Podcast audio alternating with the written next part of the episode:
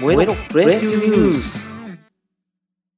この番組は私トンさんが個人的に気になった野球ニュースをお伝えしていく番組です。はいトンさんです、えー今日は3月7日ですね。前回撮ったのが3月3日とかだったのでちょっと間が空いちゃいましたね。オープン戦始まって始まってからいろいろ話さないといけない感じだったんですけど、ちょっとバタバタしてましてね、間が空いてしまいました。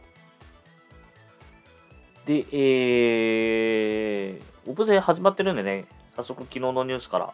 いきましょうか。えまずですね、ロッテの二木投手、え開幕投手決定しました。ロッテはですね、石川石川歩夢投手が、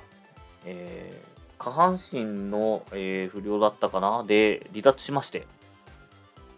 で、えー、二木投手か美馬投手っていう状況だったんですけれども、えー見事、えー、二木投手が自身初の開幕投手、えー、S ナンバー18で追ってますからね、というところになりました。で、その二木投手はですね、昨日、あのー美馬投手と合わせて投げてたんですよ。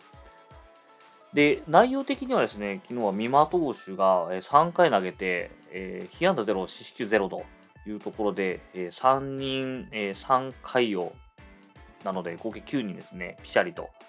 抑えたというところだったんですけれども、二木としてはちょっとね、えー打たれたんですけども、えー点数は取られてないというところで、えーまあ、内容的には美馬投手の方が良かったんですけど、まあ、二木投手の方で、まあ、このタイミングなんで、事前に決まっていたんでしょう。えーと、えーいう形になりました。かたやですね、西武の方が、ちょっと、えー厳しいかなというところで、まあ、何が厳しいかというとですね、浜谷投手、えー西武左が少ないんで、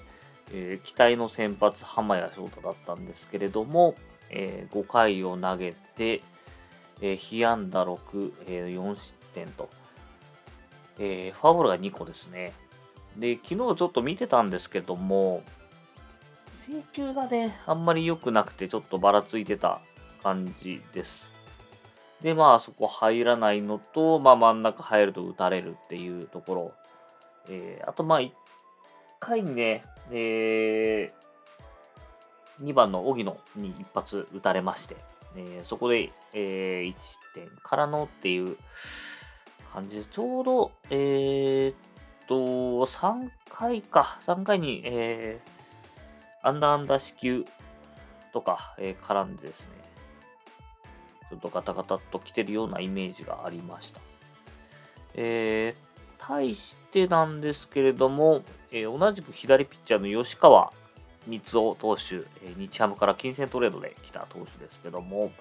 が、まあ1回なんですけど、えーファボル1個与えたものの、えーきっちり抑えてたかなという感じですね。なので、もしかしたら、まあ、浜谷投手もローテに入ってくると思うんですけれども、えー吉川投手はローテ、先発ローテに入ってくるかもしれないですね。まあ、あとは回がどれだけ投げられるかですか。吉川投手はですね。まあ、これも調整かなと思います。で、えー開幕投手が決まったロッテなんですけど、えーまだ決まってないところがあります。えー DNA ですね。昨日は DNA の、えー開幕投手の一角、えー候補の一角である浜口投手が4回1失点というところで、で、片やですね、えーもう一人の、えー候補である平健太郎投手が、えー4回投げて、まあ、2失点というところで、内容的には浜口投手の方がよくですね、三浦監督の方も、え1歩2歩リードしているということでした。まだまだ見てじっくり考えるということだったんですけども、まあ、開幕まであんまりないんでね、あのーピッチャーの気持ちだったりとか、えー焦点合わせるのもどうなんだろうな。あのー当事者になったことないんでわかんないですけど、えーこの決まってる中ね、まだドキドキしてるっていうのはどうなんだろうという感じです。まあ、一本リードということでしたね。で、えー、オープン。戦、他にはソフトバンク阪神、昨日、えーやってました。えーソフトバンクの方はですね、えー、高橋礼投手、去年は中継ぎで活躍してましたけども、先発戻ってきて、千賀東浜投手がね、離脱してるんで、えー、本来の先発に戻ってきてというところなんですけれども、えー、5回2失点と、まあ悪くはないですけども、えー、点数を取られているという状況ですね。で、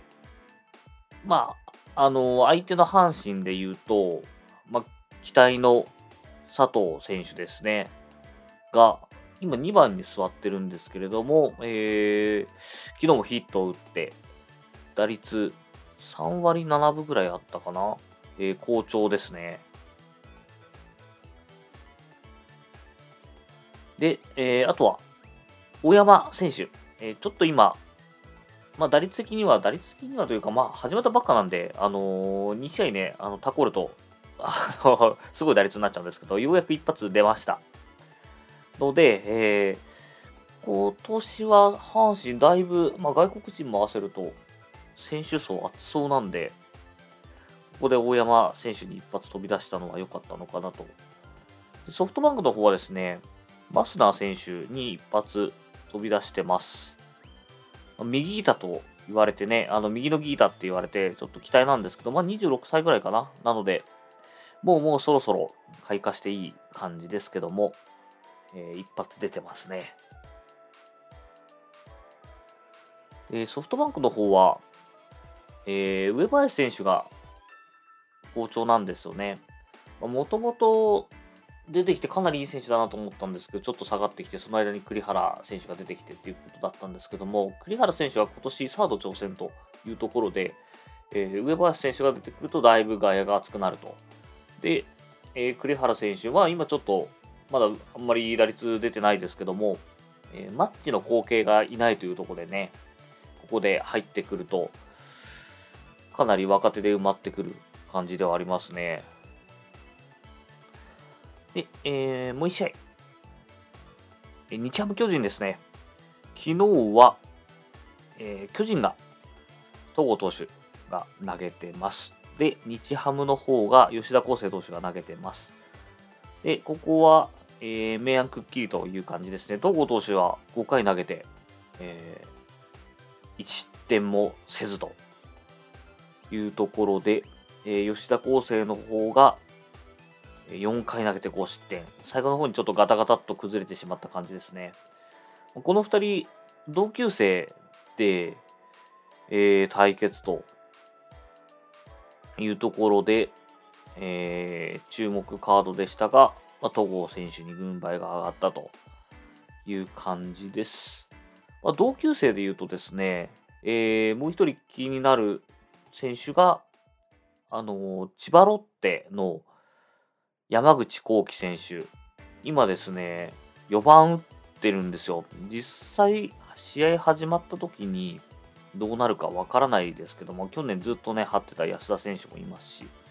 どうなるかわからないんですけれども、実際ですね、この山口幸輝選手は、えー、秋田県の大会決勝戦で吉田康生と投げ合ったというところですね。えっ、ー、と、この時は2年生か、の時にですね。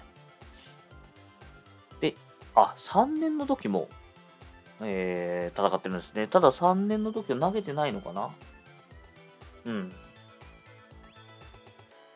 2年の時はピッチャーとして投げてたんですけども、えー、3年の時はバッターとして対戦してるということです。ここね、まだあの20歳、21?20? っていう年なので、ては安田選手もいてちょっと楽しみですね。日本人大砲、いよいよ出てくるか。大体ね、あのまとめサイトとかで、だ、あの打つ方の、え、記録とかですね、あのまとめが上がると、大体あのロッテは落合まで遡るっていうのが定番になっているので、ここらで崩しておきたいですよね。アジャノもね、あのー、出てきたかなと思ったんですけど、まあ、一伸びきらずにっていうとこだったので、あのー、阪神もですね、大山選手出てきてるんで、ロッテもそろそろ出てきていただければと思います。はい。本日は、えー、ここまでにしたいと思います。ありがとうございました。